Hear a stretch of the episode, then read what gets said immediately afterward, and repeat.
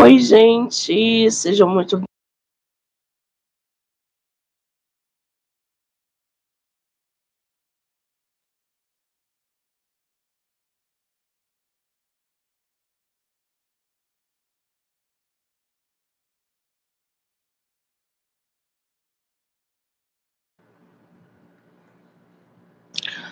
Oi, gente, sejam muito bem-vindos a mais uma live literária. Tudo bem? Menina! Acabou a luz no Rio, vocês não estão entendendo.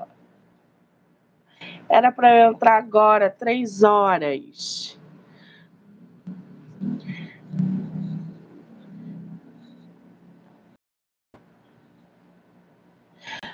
Wagner, querido, boa tarde, bem-vindo, tudo bem? Obrigado, tudo bem, tudo bem por aí. Olha, quero muito te pedir.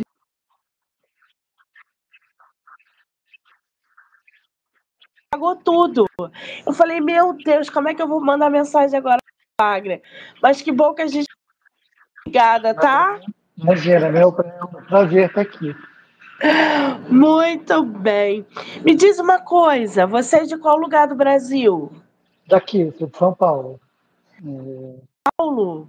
Uhum. Vai, vai ter Bienal aí esse ano? Você costuma ir à Bienal? Sim, claro. É, todas as feiras, na verdade, né? É, não só na Bienal, tem uma feira que é recente aqui em São Paulo, uma feira de livros do Pacaembu, que é feita pela revista 451 também é muito, muito legal. É assim, um espaço muito democrático para as editoras, cabem editoras de todos os tamanhos. Então, vale muito a pena. É, eu não tenho a data exata, só que é no meio do ano. Ah. né? A Bienal é sensacional. Teve agora em 2023 aqui no, no Rio de Janeiro. Foi sensacional. Você esteve aqui? Ano passado? Não, não, não, consegui, não consegui. Eu estava envolvido no trabalho e não consegui data para viajar. Ah, muito bem. Espero então que a gente se conheça, se encontre na Bienal de São Paulo esse ano, que eu estarei aí também. Vai ser um prazer te conhecer pessoalmente, tá? Deixa lá. Muito bem. Olha, eu, eu, eu vou te falar que eu, eu vou a serra talhada por causa de você, você sabe, né? Ah, que legal. é...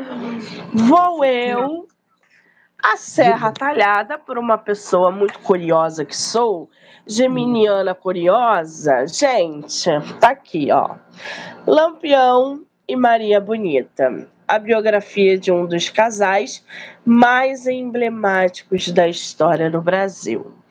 Eu fiquei, eu devorei esse livro. Primeiro, porque a narrativa é algo muito, não é nada parado, é uma narrativa deliciosa, que você vai conhecendo um pouco dos personagens que o autor vai apresentando, inclusive os relacionamentos dentro e fora do bando de Lampião, que chegou aí, eu acho que a mais de 30, 40 pessoas. Então, é, quero te parabenizar por essa obra, tá belíssima e muito bem feita. Aqui, ó, gente. Lampião e Maria Bonita.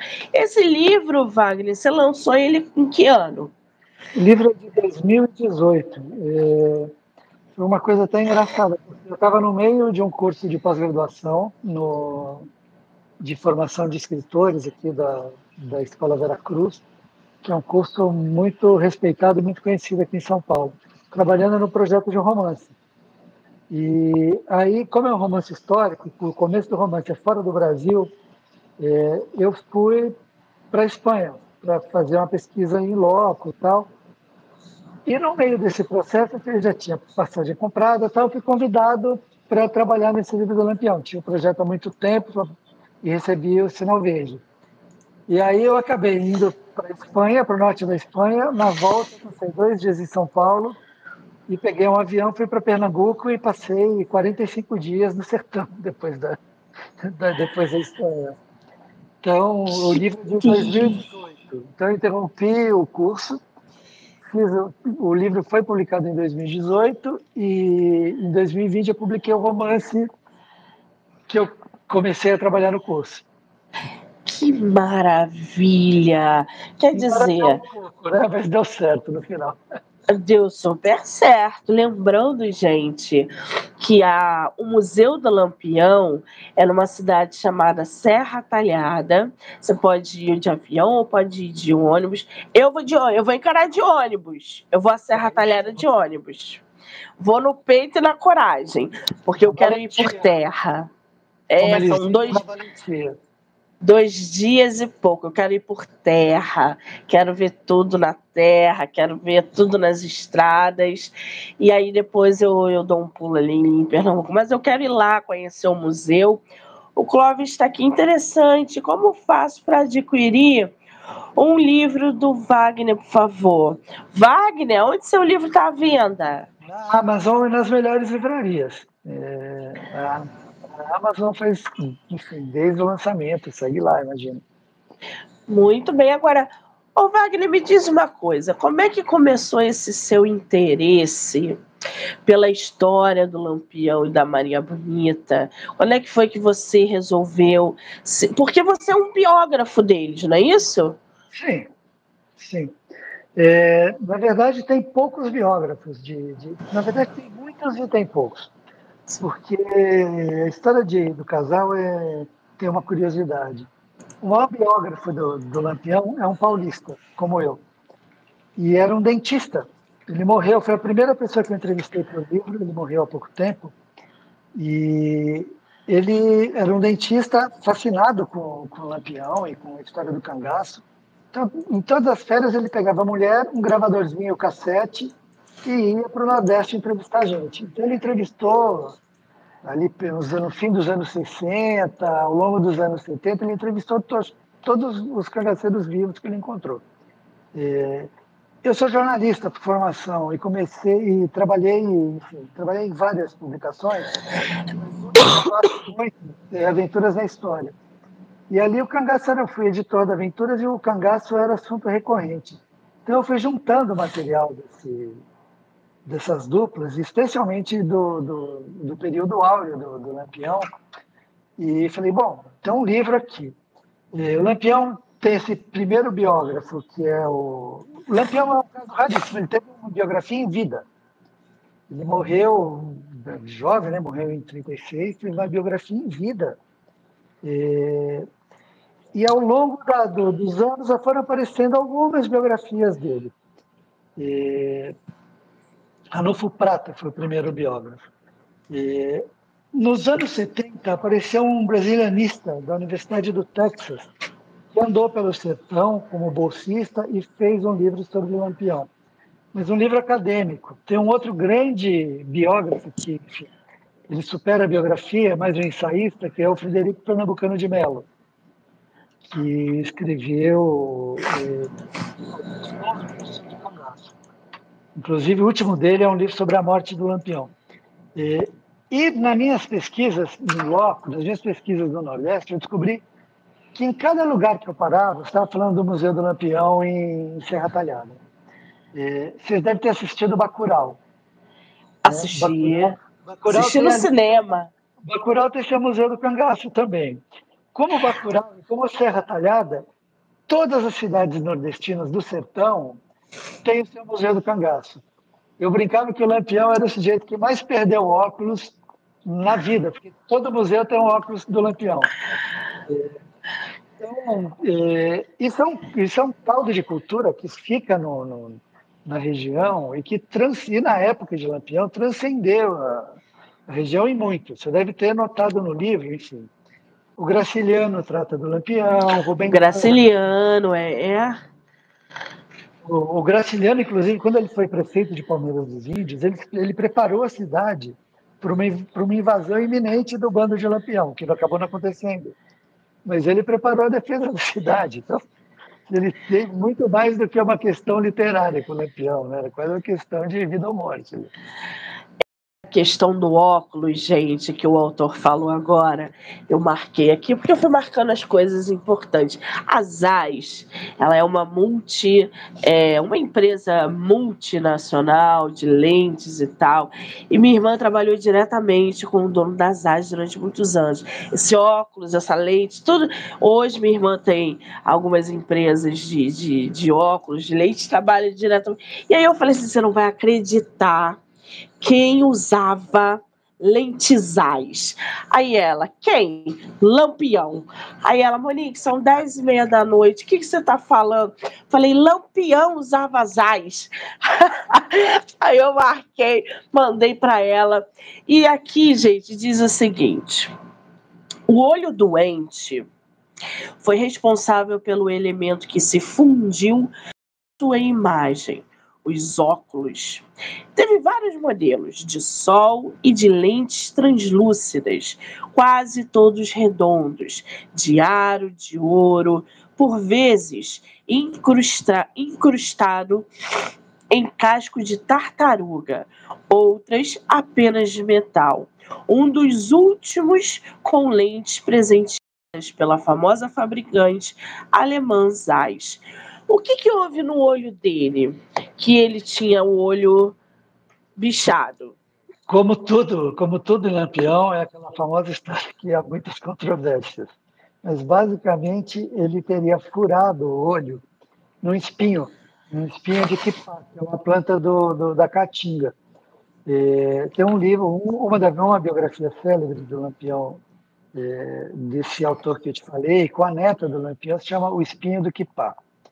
É... Mas há várias outras teorias, que ele teria um glaucoma, que ele teria uma questão congênita num dos olhos tal. A história que ficou é que ele teria furado o olho ainda jovem, assim, não era ainda cangaceiro, teria furado o olho nesse, no espinho de um, de um cacto, né? o kipá é um cacto. Né? Pois é. Agora, para alguém que não conhece né? A história de Lampião. Monique, nunca li uma, um livro sobre Lampião. Veja alguns filmes. Aliás, eu vi vários filmes, vários documentários. Eu vi até a entrevista da, da filha de Lampião e Maria Bonita, da Ana Maria Braga. Eu fui vendo, inclusive, o casal do, do Corisco e Dadá que era que é um outro casal que sai daí que o Corisco era muito, muito, muito cruel. Ele era mais cruel, arrisco a dizer, do que o próprio Lampião. Mas aí é uma outra história, gente, que daqui a pouco eu abro um parênteses. Ô Wagner, o Lampião, ele já estava com um botãozinho para ser acionado da maldade dentro dele. A morte do pai a rivalidade das famílias, eu acho que foi o estopim. Para quem não conhece um pouco a história de Lampião, como é que surge esse personagem, essa pessoa cruel que deu origem a vários filmes e a vários livros? Bom, é, eu queria falar um pouco das duas coisas, do, do, do surgimento do personagem, mas também de algo que você falou que é muito importante, que é a relação dele com o cinema que é um, algo que ajuda a forjar essa, essa mística do, do Lampião. É, eu acredito que ninguém nasce mal. Né? É, sou meio russoniano. Né? As pessoas nascem, todas nascem iguais e todas nascem boas, supostamente. Né? O que elas, elas vão se transformar a partir do momento que elas vivem.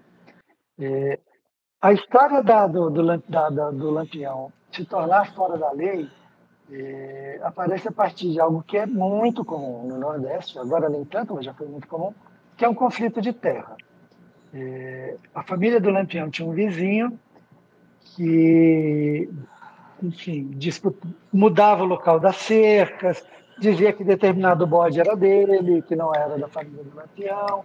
E aí começou uma inimizade que passou a ser tratada a bala. Começaram a se enfrentar, enfrentar é, em, em, em, em, troca de tiro mesmo, enfim. É, esse personagem é um cara que, enfim, é, viveu toda a vida no mesmo lugar, ele nunca se mudou. Então, alguns biógrafos dizem, bom, se o Lampião detestava tanto assim esse sujeito, deveria ter matado o cara na primeira chance, né? E isso não aconteceu. É, então, basicamente, nasce de um conflito, de um conflito é, agrário. Mas tem um outro elemento também. E travou aí. Não é, não é o Lampião. O cangaço antes de Lampião era uma coisa que estava vinculada a grupos familiares, de grupos políticos familiares, de clãs políticos. É, e esses caras se enfrentavam. Tinha muito de poder político em cidades muito pequenas, enfim. Tem, tem uma cidade próxima ali de Serra Talhada, que é Princesa, que já virou, um, já virou uma república. Se proclamou, se proclamou uma república de princesa. Ô Wagner, desses conflitos. Seu som, seu som abafou aí, afastou. Você Deixa fez alguma coisa. Aí, melhorou. Vamos ver se melhorou. Bom, Melhorou. é, então você tem essa questão primeva, que é a questão agrária e a questão de, de existirem esses clãs. E essas figuras, esses cangaceiros arquetípicos, vamos chamar assim, eram heróis, tal como a gente tem hoje heróis de, enfim, os caras de televisão, os caras da Marvel. Para essa garotada que vivia no sertão, o cangaceiro, que era um sujeito nômade, errante, com grana, sempre. Os caras, enfim, sempre tinham dinheiro, estavam ali, associados a- ao crime Essa, essa era uma figura de muito impacto para a molecada, chamava muita atenção. Então, se você, hoje, se o garotinho quer ser o Homem-Aranha, naquele contexto, começo do século XX, naquela região que é a Caatinga brasileira, o cara queria ser o Jesuíno Brilhante, queria ser os, os cangaceiros que alimentavam esse, essa imagem, né? alimentavam essa mística. É, queria falar um pouco do cinema. Você, você tocou num tema bem importante. É, houve, no- no- na década de 30, rolou um- uma moda no cinematográfica. em um- É o Bluetooth Fio dele. Ô Wagner, Oi. o seu, o seu fone provavelmente é de Bluetooth. E aí ele tá dando interferência. A tua voz está afastando. Quer que eu tire? É, eu acho que vai melhorar se tirar. Vamos lá. Que o Vou Bluetooth botar ele. para longe aqui. Aí foi. Tá ótimo agora. Você me ouve melhor agora? Ouço. Tá, só que agora eu não te ouço. Então, deixa eu botar Não? pra lá. Então põe de Enfim, novo. é, deixa eu tirar meu Bluetooth daqui. Isso. Pronto. Ficou melhor? Tá me ouvindo? Tá me ouvindo? Tá bom, tô te ouvindo como se você fosse uma abelhinha falando bem baixinho, mas vamos lá. Ah, gente.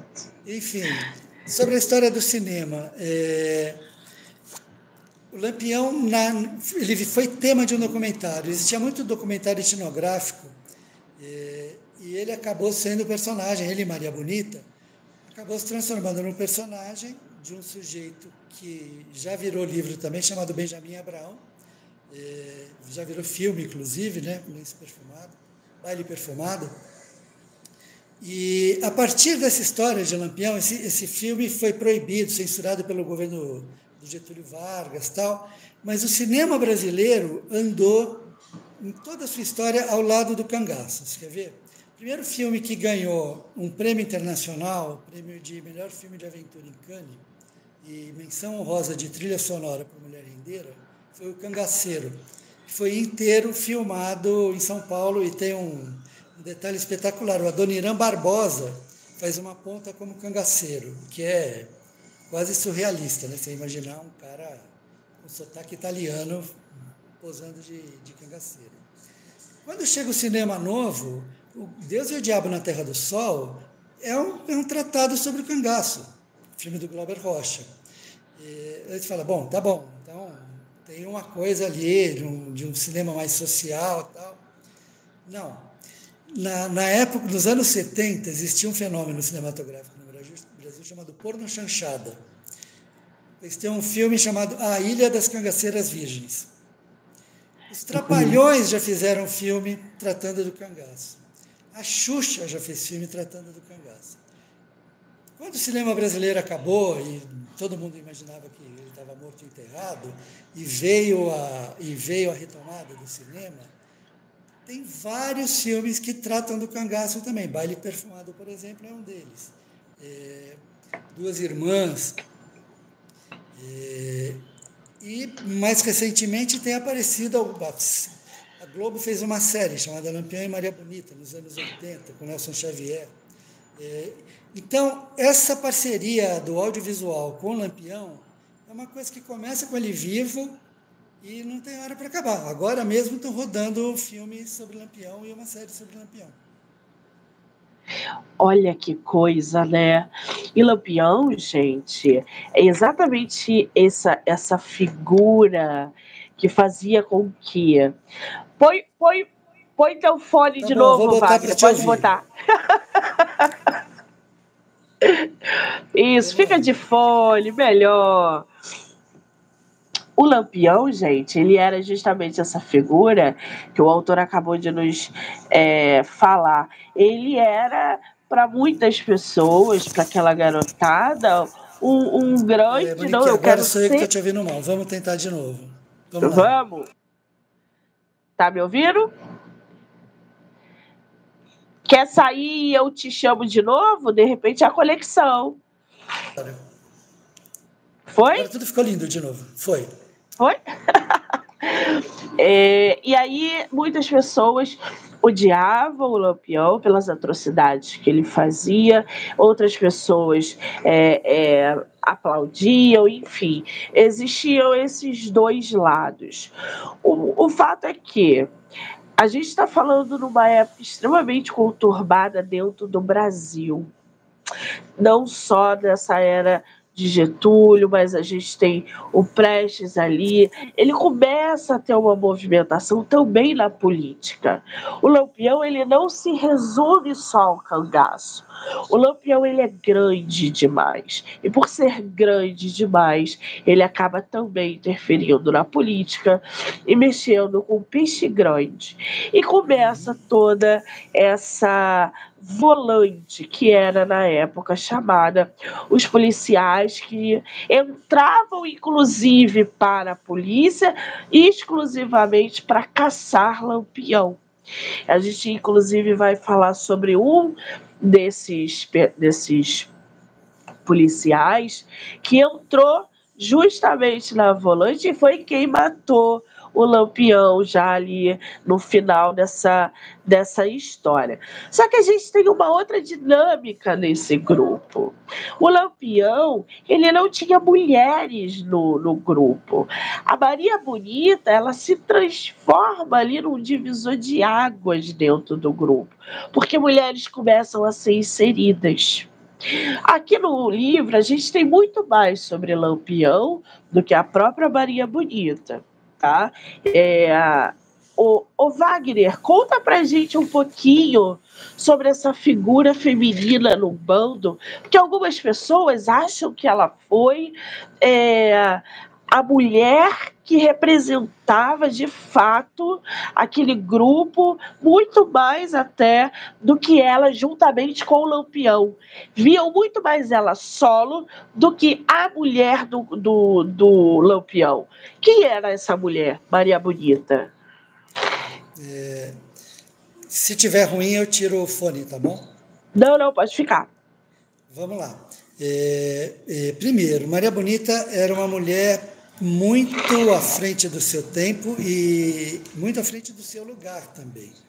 A gente tem que imaginar que a gente está falando da década de 20, sertão, sertão é, nordestino, que, enfim, o papel feminino basicamente era reproduzir e, enfim, dar muito filho para o marido para poder ter mão de obra para tocar roça, enfim, cuidar dos animais não tinha nenhum papel. É, as, as mulheres que se destacam são exceções. E entre as exceções, talvez Maria Bonita seja a maior delas, porque ela, ela aparece num cenário que assim, ela é casada, ela se separa do marido, que era o, era primo dela, né? Que era, que, enfim, essas relações é, parentais são muito presentes no, no, em todo o Nordeste nesse, nesse período, né? Mas era um cara que, enfim, tinha uma visão de mundo muito limitada. Tal. E a Maria Bonita conhece Lampião, que era um sujeito que frequentava a fazenda do pai dela. E quando a gente fala em fazenda hoje, parece que a gente está falando de um, uma coisa gigantesca de terra e não sei o quê. Não. Era um, pe um pequeno pedacinho de terra, era, enfim, onde o cara tirava o próprio sustento. Mas o Lampião baixava por ali, eh, na Bahia, perto, da, perto de Paulo Afonso. Enfim, e a Maria Bonita se encantou pelo cara. Lembra que eu estava falando que as crianças da época do, do, do Lampião, da época do Virgulino, olhavam para os cangaceiros e falavam, porra, eu quero ser como, como cara tal. A Maria Bonita olhava para o Lampião e falava assim, porra, esse cara é o máximo. Esse cara é um, um maluco, da, vive rico pra cacete. Pensa o seguinte, se você é nômade, você leva com você quem você é. No caso de um cangaceiro, ele é a riqueza que ele acumula. Então, por isso que os caras andavam cheios de anéis, com cordões, as, com ouro pendurado na, na, na, nas armas, tal, nos chapéus. E, então, era um sujeito um tanto exótico e um tanto, enfim. Lampião, o Lampião é um cara que chamaria atenção qualquer lugar. E, cara, enfim, não era, não era um sujeito exatamente bonito, mas era um cara muito carismático. Então a Maria Bonita se encanta com o Lampião e com, consegue dele uma coisa que foi uma quebra de tabu no cangaço, que ninguém nunca tentou fazer antes, e depois dela, como eu vou contar aqui daqui a pouco, rola, mas rola nas regras que ela, que ela, que ela define. Ela se apaixona pelo Lampião e convence o Lampião que ela vai fugir com ele. E aí muda tudo, porque está falando de bando de caras, de caras brutos, que nômades, que não tomavam banho, quase selvagens tal. Aí pinta uma presença feminina no grupo. Uma das mudanças é que, os, aí primeiro os cangaceiros falam assim, chefe, se você pode, eu também posso, né? Até para o Lampião, o Lampião fala, pô, tá bom, eu estou aqui com 40, 40 cabras, como ele chamava, e vou ter a minha garota aqui, assim, ela e os 40 ladrões, não dá, né? Aí ele libera, e os caras vão atrás de mulheres. Aí começam a aparecer coisas que são brutais. Você falou, eh, por exemplo, do Curisco e da Dadá. Dadá foi sequestrada pelo Curisco, estuprada pelo Curisco quando era uma criança, de 13 anos. É rolou depois, ela disse que nunca amou o Curisco. É, a Dada viveu muito tempo, né? Quando o Curisco foi morto, ela estava junto com ele, segurando uma, uma arma e se defendendo. É, a Dada dizia que nunca amou o Curisco, mas que o respeitava muito. Que se criou uma relação ali de respeito e de casal nos dois, tal como se criou com, com o Lampião mas ela foi sequestrada e estuprada. Não dá para tirar isso de perspectiva. Sim.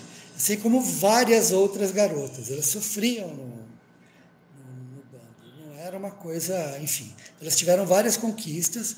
A Maria Bonita capitaneava essa conquista e as mulheres tinham muita liberdade, com exceção de uma coisa: não podiam questionar a liderança da Maria Bonita. As mulheres. Não podiam dar em cima de Lampião, por óbvio. Sim. Você tem que imaginar que assim, esse grupo de mulheres estava convivendo com, com, caras que praticavam estupro coletivo. Tinha um dos caras, um dos cangaceiros chamado Zé Baiano, marcava as mulheres. Marcava, policial, é e marcava como gado, né? É. Ferro quente. Então, é, tem uma questão que é muito complexa. É, a Adriana Negreiros, que é uma, uma jornalista aqui de São Paulo, fez um livro legal sobre Maria Bonita com esse ponto de vista feminista, enfim, que trata da, da, das questões do cangaço. É, mas ali, na minha, na minha opinião e na minha leitura para o livro, assim, as, as, mulheres que estavam ali, não as sequestradas e estupradas, mas mulheres como Maria, Maria Bonita, que eram poucas, estavam em busca de um tipo de vida que elas não teriam jamais se mantivessem a vida onde elas grupo social onde elas, onde elas estavam. Então, por exemplo, Maria Bonita vira uma liderança, vira uma mulher com uma tremenda autonomia Sim. e vira uma mulher rica. Elas se vestiam, elas botavam uma roupa pesada tal para andar a cavalo, para caminhar na caatinga, mas elas usavam roupa de seda quando elas estavam acampadas. Então, tinha uma, tinha uma riqueza, tinha um estilo de vida que Maria Bonita e algumas outras procuravam. E, e quem poderia oferecer isso para elas na Caatinga eram os cangaceiros. Né? Não tinha, ou sei lá, ou talvez um coronel muito rico, mas o coronel ia, ia ser um fazendeiro também, ia estar lá na instância dele e tal, não ia ter esse quê de aventura que Maria Bonita conseguia com o Lampião. E ela tem várias histórias. Ali ela era a única que conseguia botar um dedo para Lampião. É, que batia de frente. É. E que era respeitada, né? Exatamente. Você falou aí das características, né? E eu acabei abrindo aqui e vendo o seguinte. Da vizinha Crato, chegou o médico Tacílio Macedo, autor da principal entrevista dada pelo cangaceiro em toda a vida, publicada por Ceará. Macedo descreve o cangaceiro da seguinte maneira: magro, bem proporcionado, de estatura mediana, pele escura e cabelos fartos e pretos. O Lampião era racista? rolam algumas histórias, né, que, que, ele, que ele seria racista, mas é de novo, é, isso é uma coisa que me preocupa muito, é não ser anacrônico. A gente julgar o que aconteceu em 1920 no Sim. sertão, no sertão do, do, Nordeste com os olhos contemporâneos que a gente tem Sim. Hoje. Tem, tem histórias de Lampião, por exemplo, ele vai na fazenda de um coronel e tinha uma prática ali que sim, os coronéis tinham imagens de santo e os caras iam botando dinheiro para o santo. E o coronel chega na estátua de São Benedito e não bota grana. Coloca dinheiro para os outros santos. Tá? Na de São Benedito ele não coloca. É, agora, um dos lugares tenentes do Lampião, Zé Baiano, esse cara cruel que eu falei que marcava as mulheres, era negro. Há histórias que o Lampião era negro. Né? E muita gente, alguns biógrafos falam que, olha, o Lampião podia ser racista, mas basicamente ele era negro, ele é descrito uhum. como um cara cor de cobre. Um cara cor de é. cobre é. não é um cara branco. Não é branco. É. Então, e agora, aí... é, eu sempre tento ter cuidado com isso, porque, enfim, é muito fácil você falar, pá, o Lampião era misógino. É ele Pô, é, e o resto do Nordeste. E todo mundo, né? exatamente. Então, é assim, dentro desse grau de misoginia, que tipo de autonomia uma mulher poderia ou não ter ali, enfim. Exato. Tem casos de, enfim, tem uma garota que trai o, um dos caras do bando e é morta a paulada. Então, assim, as histórias são brutais. Brutais. São brutais. Mas tem a garota que está junto, a Maria Bonita, que está junto com o amado. Enfim, que estão lá no meio da aventura e vivendo, e gostando do que estão do, do que estão passando, né, de certa forma. Eu achei aqui uma. uma você estava falando da forma brutal, né? Que eles batiam e torturavam. Em 1920, é, teve uma pessoa, né? Aqui no livro, senão eu vou ler, só quero pegar o contexto. Essa, esse comerciante ele tomou uma surra de cipó de boi, que era o chicote feito com o pênis bovino seco, esticado e curtido. Foi com esse material que ele apanhou. Vocês têm ideia do que, que eu não sei o que, que é isso. Nem na internet eu achei é, esse, esse chicote. É, ele está um pouco fora de moda, na verdade, Eu imagino. É, tem casos, tem histórias assombrosas, assombrosas, de pendurar o sujeito pela pele, de pendurar o sujeito pelos testículos. É, agora, é, uma coisa que, que ficou muito do, do, do, meu trabalho como pesquisador e que eu tentei mostrar no livro é assim: é, tem um filme filme recente chamado Anatomia de uma Queda. Não sei se você já teve a oportunidade de ver esse filme. É, que é um filme que, enfim, conta uma história, a história dura mais de duas horas, e a lógica do filme é que, assim, não tem, a história real não aparece. Ou se ela aparece, ela aparece de de várias facetas. Quando eu comecei a escrever sobre Lampião, enfim, fiz a pesquisa, juntei todo o material, sentei e comecei a escrever. Eu falei, agora eu vou contar a história do, do fulano que estava ali fazendo mandioca. Cara, aí aparece o nome do sujeito em várias versões, o local, são três ou quatro locais, a data é diferente. Daí eu falei, bom, eu vou começar a escrever essa, essa biografia, provavelmente eu vou ficar vou enlouquecer. Como é que eu posso abordar personagens que geraram tantas histórias e que, enfim, é, e que chegaram e que chegaram a nós por várias vertentes? Então, eu me vali de um sujeito, de um filósofo alemão chamado Hans Magnus Enzensberger, que escreveu a biografia do Buenaventura do Ruth, que foi um, um monarquista espanhol.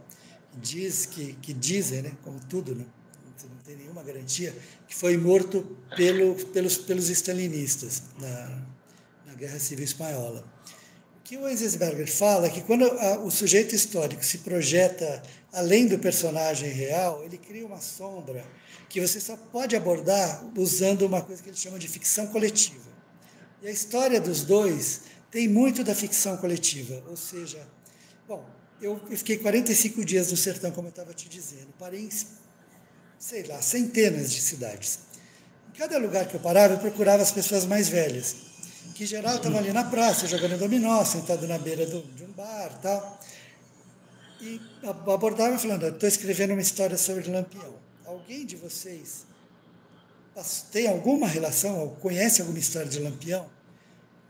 Não teve cidade, não teve pessoa que falasse, não, nunca ouvi falar, e nunca cheguei perto, e não sei. Era o meu pai contava que Lampião passou na fazenda, o meu tio não sei o quê, a minha avó viu Lampião passando e fechou, trancou a, a, a porta de casa. Então, essa história do, do, essa história do cangaço se espalhou de forma tal no, no, no Nordeste, não só no Nordeste, né?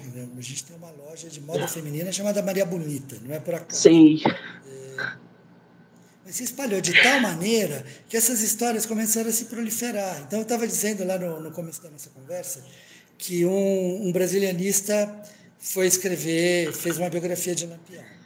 Bom, os jornais da época, e um jornalista especial, conta uma história que o Lampião sequestrou um bando de escoteiros eh, venezuelanos. E aí essa história rendeu capas e capas de jornal e não sei o quê, a Maria Bonita teria interferido. Bom, um, um, um pesquisador contemporâneo fez o trabalho básico de jornalista, ligou para a Associação dos Escoteiros da Venezuela e falou, olha, fulano de tal, por acaso, esteve no Brasil? Os caras olharam nos arquivos e falaram, não consta. Mas esse cara apareceu no Nordeste, apareceu na Bahia, depois apareceu em Belo Horizonte, então teve uma pitacaiada, assim, e ao mesmo tempo, as outras sombras que o Lampião projeta são sombras que vão muito além do personagem histórico e no local que ele vivia.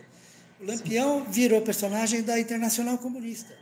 Ele era citado como um, um, um tipo de guerrilheiro pré-comunista. O que ele absolutamente ele não, não, fez. Não existe. A história de Lampião, Robin Hood, Tira Robin Hood, é. Não rola, não rola. A versão do Robin Hood de Lampião, gente, é fantástica. Então, mas é mais uma versão, como é. tantas outras. Assim como a versão do cara crudelíssimo, assim como a versão do cara que dançava como ninguém, do grande cara que trabalhava com couro.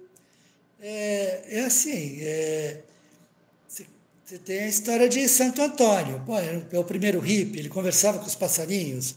Ah, talvez conversasse. O que, que os passarinhos falavam para ele? Isso ninguém sabe. Então, Agora, um nessa projeção. O Wagner, conta pra gente qual é a relação dele com o padre Cícero, que era uma figura que ele respeitava, que ele idolatrava. Que relação é essa? Era uma coisa espiritual? O que, que era essa relação?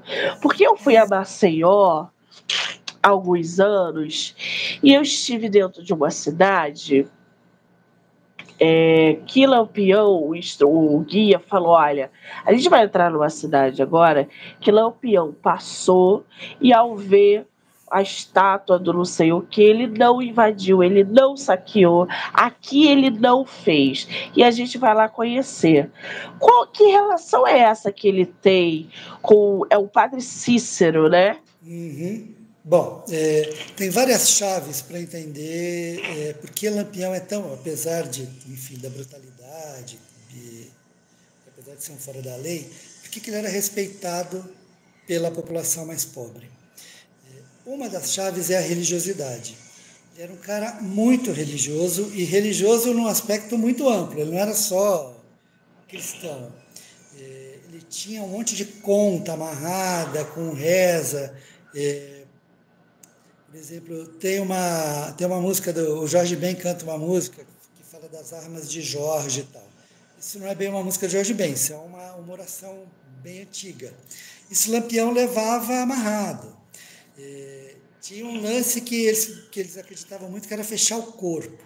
Essa religiosidade é, sertaneja que mistura catolicismo com práticas de indígenas, com algo, com algo que é pouco, mas algo do, é, da, das religiões afro-brasileiras, estava muito presente em Lampião. Vamos lá para o Padre Cícero. Padre Cícero, tal como, tal como Lampião, você pode enxergá-lo por duas lentes.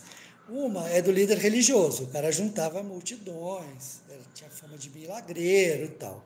Mas basicamente o Padre Cícero era um político muito hábil, muito hábil. O que, que o Padre Cícero podia ver da coisa mais absurda, tanto como político como religioso? Um grupo de laicos que não era da região, chegando lá e tomando poder. Isso aí aconteceu com a coluna Prestes. Coluna Prestes chegou na região da região sul do Ceará, enfim, ali perto do Cariri, onde era que era a região onde atuava o padre Cícero. E o padre Cícero tinha um grande parceiro, que era um deputado federal, chamado Floro Bartolomeu. O Floro Bartolomeu vai para o Rio de Janeiro e fala assim: olha, só tem uma pessoa que pode combater a coluna Prestes, é o Lampião. Vamos. É, empoderar o lampião. E consegue, isso é, um, é uma coisa nonsense absoluto. E assim, é como se hoje alguém fosse, sei lá, ah, vamos empoderar o bandido para, sabe? Enfim, ele volta e o padre Cícero faz uma, enfim, rola uma história que o padre Cícero faz uma carta falando, Lampião, vem aqui que você vai ser bem recebido, e, enfim, eu preciso da sua ajuda para combater o Prestes. Aí o Lampião vai, o Lampião na época era um cara, assim, o, o governador de Pernambuco queria não queria o pescoço do Lampião, queria cada fio do, da barba do Lampião, cada fio de cabelo. O Lampião tomou metade de Pernambuco para ele, um pouco antes.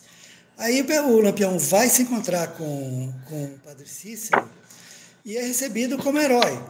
E, e é armado por esse Floro Bartolomeu, o cara recebe armas novas, recebe é, uniforme. E para o Lampião, a coisa que ele mais é, que, ele, que ele mais adorou, ele recebeu uma patente de capitão. Então ele virou uma autoridade, é um, recebeu um badge né, de, de capitão. E aí ele pô, pega esse negócio todo, não sei o quê, agradece para Cícero, uma puta cerimônia. A grande entrevista que ele dá é, rola justamente nesse encontro que ele tem com o padre Cícero. Quando ele volta para Pernambuco, ele fala: Bom, valeu, obrigado, tudo de bom e adeus. E o que rola do, do, do confronto do bando de Lampião com, com a coluna Prestes são alguns entreveros. A, a, a vanguarda da coluna encontra com a retaguarda do, do grupo do Lampião, eles trocam os tiros tal. Não consta nenhum cara que tenha sido morto nesses confrontos. Ou seja, Lampião foi lá, faturou, usou a mística do Padre Cícero, que era um cara, a família do Lampião estava é, Juazeiro do Norte desde que Lampião era moleque. Assim, uma grande, tem uma grande seca no Nordeste em 1915, 1905. A família vai, é, vai pedir ajuda e vai vai pedir para rezar junto com o Padre Cícero no Ceará. Imagina uma caminhada. Hoje a gente encontra aqui em São Paulo quem vai andando até Aparecida do Norte, tal, Sim. Pirapora do Bom Jesus. O nordestino fazia quatro vezes essa distância com seca, e sol e sem água. Então, tinha um apelo, um apelo religioso poderosíssimo, Cícero. Sim. E é isso que ele fazia. E o Lampião sabia que, o, que o Cícero tinha esse poder. Está associado a, a, ao Cícero. Imagina você se associar a um santo. Era isso. Na cabeça do Lampião era o valor que isso tinha, essa aliança. Que coisa, né? Isso é só uma das curiosidades também que a gente vai encontrar aqui no livro do nosso autor. Agora, o Wagner, durante essa pesquisa, né, esses dias, 45 dias, é, é, fora o tempo para escrever etc., houve alguma descoberta nessa história toda que você é, teve acesso, não colocou, que você colocou? Algo a mais nessa história? Olha, é, eu acho que o mérito do livro, na verdade, mais do que ter uma, uma história exclusiva 100 anos depois, é juntar é, coisas que muito biógrafos, vários biógrafos regionais levantaram, cada um com seu estilo, cada um com suas limitações e com suas qualidades, é, e que nunca chegou para o público, pro público mais amplo. Por exemplo, tem um livro é, de um nordestino chamado de, de um pernambucano Antônio Neto, chamado Lampião à Luz da Lei, que é um, um dos raros casos de um sujeito que levantou processos contra o Lampião. Levantou poucos processos. O livro tem um viés, tem uma maneira de, de enxergar o cangaço, que é muito peculiar, ele é muito legalista e tal. Mas foi um levantamento muito bem feito. Tem um outro cara que tem um livro chamado Lampião em Paulo Afonso, não é que é Lampião na Bahia, que é outro livro. Lampião e Paulo Afonso. O que aconteceu por ali? Como é que o Lampião se relacionava com as pessoas? Tal. Eu acho que juntar esse tipo de coisa e pegar os relatos do, do lugar, por exemplo, eu não sei se você se lembra, mas eu começo o livro contando que em Serra Talhada o, o Museu do Cangaço promove um encontro de escolas e se conta lá uma história, que é a história do sal que o Lampião chega com um bando num lugar, pede comida, a mulher entrega, faz uma comida, mata um bode, faz uma comida e tal. E aí um dos cangaceiros fala assim, pô, essa comida está sem sal.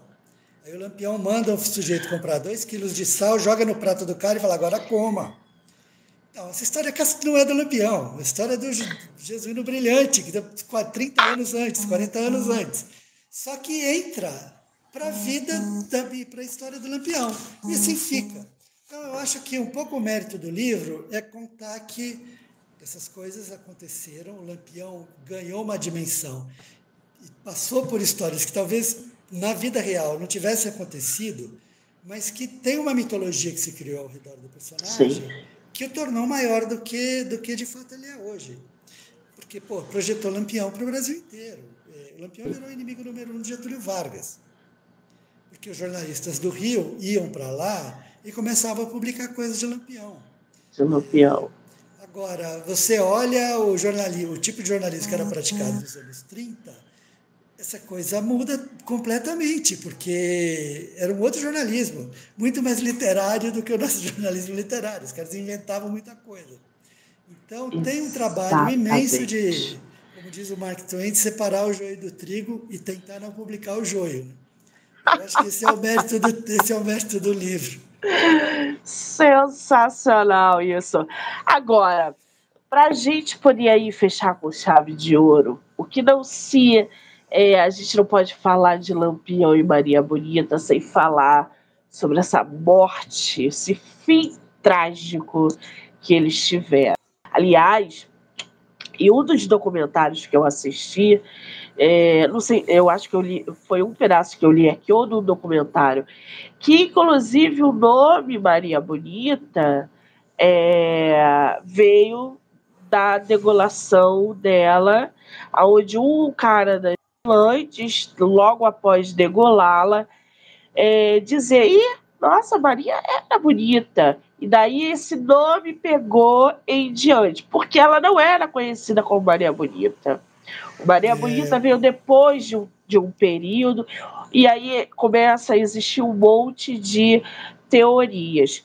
O, o Wagner, essa volante que caçava ali o, o Lampião, que conseguiu, porque, gente, no livro tem muitas cenas é, muitos períodos dessa violência entre as volantes e o bando de Lampião.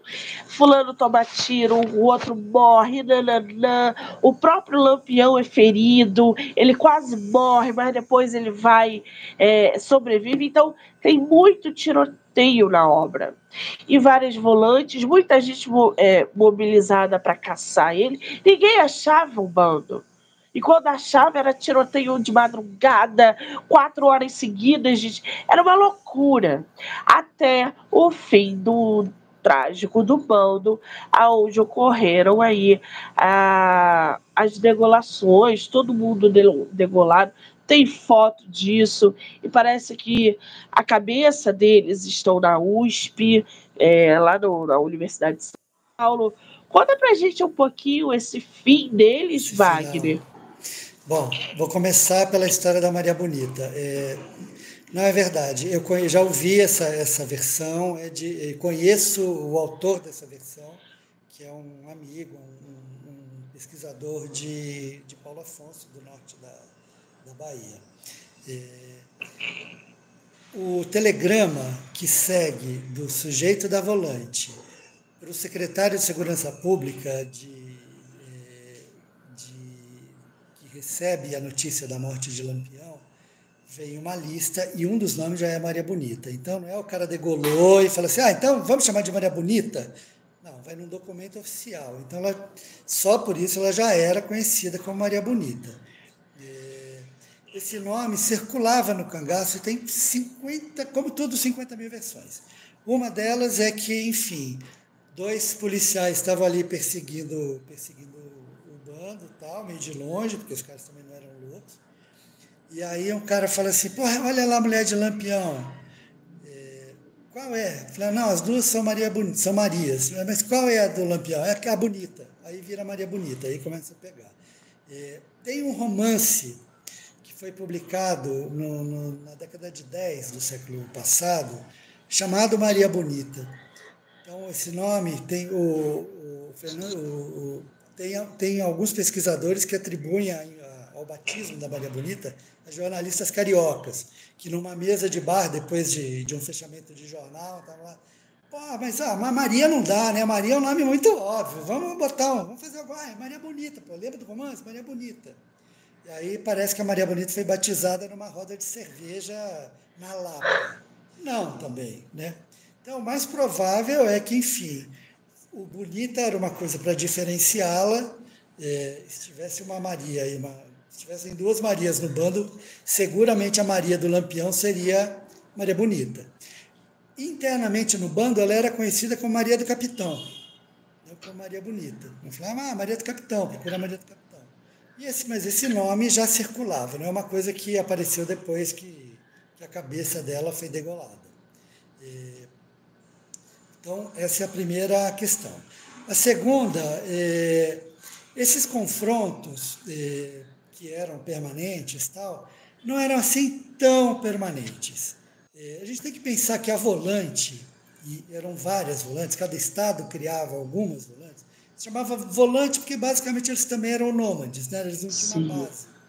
É, esses caras eram tão maus quanto os cangaceiros se chegasse num cara que tivesse dedurado, que tivesse dado, como, como se dizia no Nordeste, acoitado o lampião, dado guarida lampião, esse cara era trucidado, sem dó nem piedade.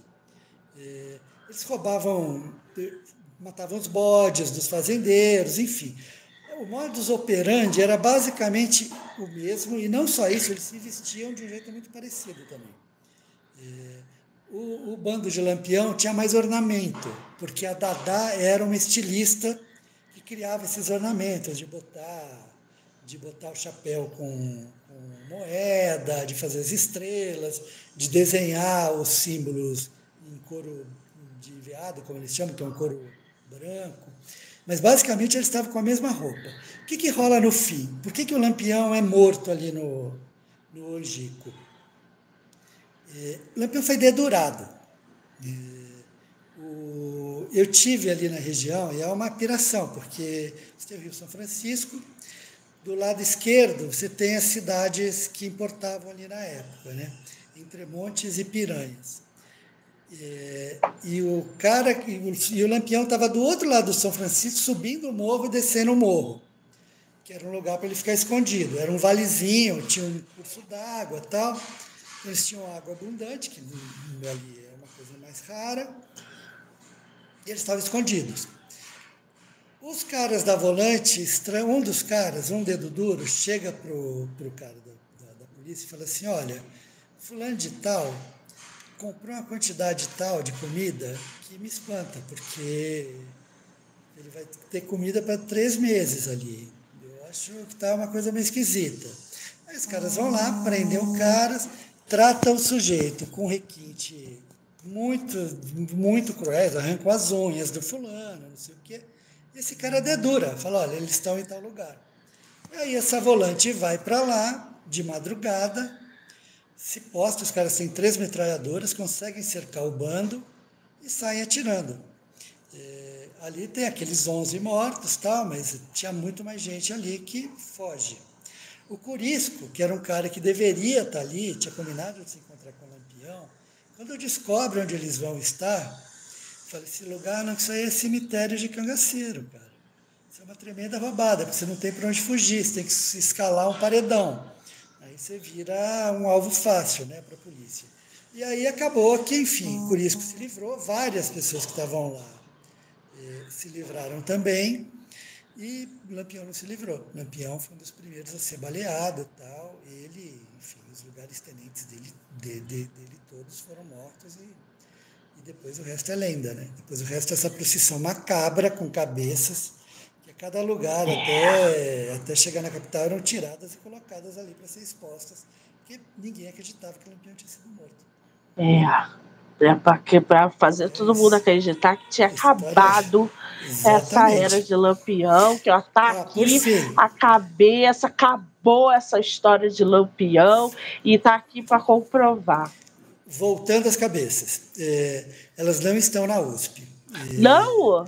Não, essas cabeças ficaram expostas no Instituto Nina Rodrigues, em Salvador, por décadas, por décadas, até os anos 60. É, elas ficavam expostas mesmo, umas coisas de formol, um negócio completamente bizarro. É, até que a família do Curisco entrou com, um pedido e falou assim: olha, gente gostaria de enterrar os restos mortais do nosso pai. É, a família do Lampião fez a mesma coisa a Vera Ferreira recolheu o, as cabeças. Segundo ela, eles estão enterrados no cemitério em Aracaju. Engraçado. Há de tudo aí também, né? De que está enterrado em outros lugares. Aí, tal como a história, a pós-história de, de Lampião, também está cheia de mitos e, é, porque aí começa a vir um monte de documentário, um monte de gente falando. É, os documentários que eu assisti, os filmes e etc., é, diziam realmente, cada, cada um dizia uma coisa. Mas o último dizia realmente, passava essa informação. Mas fica aí, né, gente?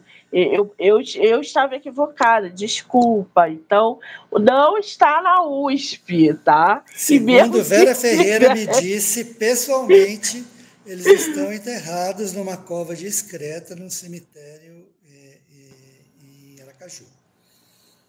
Muito bem. Tá aí. Conhecemos um pouquinho a história de Lampião e Maria Bonita. O livro do nosso autor, ó, essa foto aqui é deles mesmo, não foi uma foto inventada, é uma foto tirada deles na época. É, o livro está à venda no site da Amazon. É, quem quiser comprar diretamente com não. Não, não. É, eu não tenho, eu não tenho os livros. O livro foi publicado pela editora Planeta, está na terceira edição. É, e ele costuma ser encontrado. Assim, no, no Nordeste, por exemplo, todas as livrarias de aeroporto têm um livro né, na, na, em boa exposição. É, eu imagino que a livraria Travessa tem o livro, é, na, aqui em São Paulo, a Livraria da Vila também, enfim. Eu acho que as, as, as, como a Planeta tem uma capacidade de distribuição muito grande, o livro é bem tranquilo Sim. de se encontrar. É. na Amazon também. É. E está disponível no Kindle é, ilimitado. Eu botei o link aí para vocês, já para vocês acessarem direto a obra do autor. Tá aí, ó. Lampião e Maria Bonita. Wagner, querido, com todos os imprevistos, eu quero muito te agradecer pelo tempo, pela disponibilidade. Adorei conhecer você, ler a sua obra. Espero que em breve possa ler mais coisas suas e que na Bienal a gente possa se encontrar. Obrigada, Fica tá? marcado desde já. Eu que te agradeço. Foi um prazer falar com você. Obrigada, gente. Melhoras, Até daqui a pouco. Obrigada.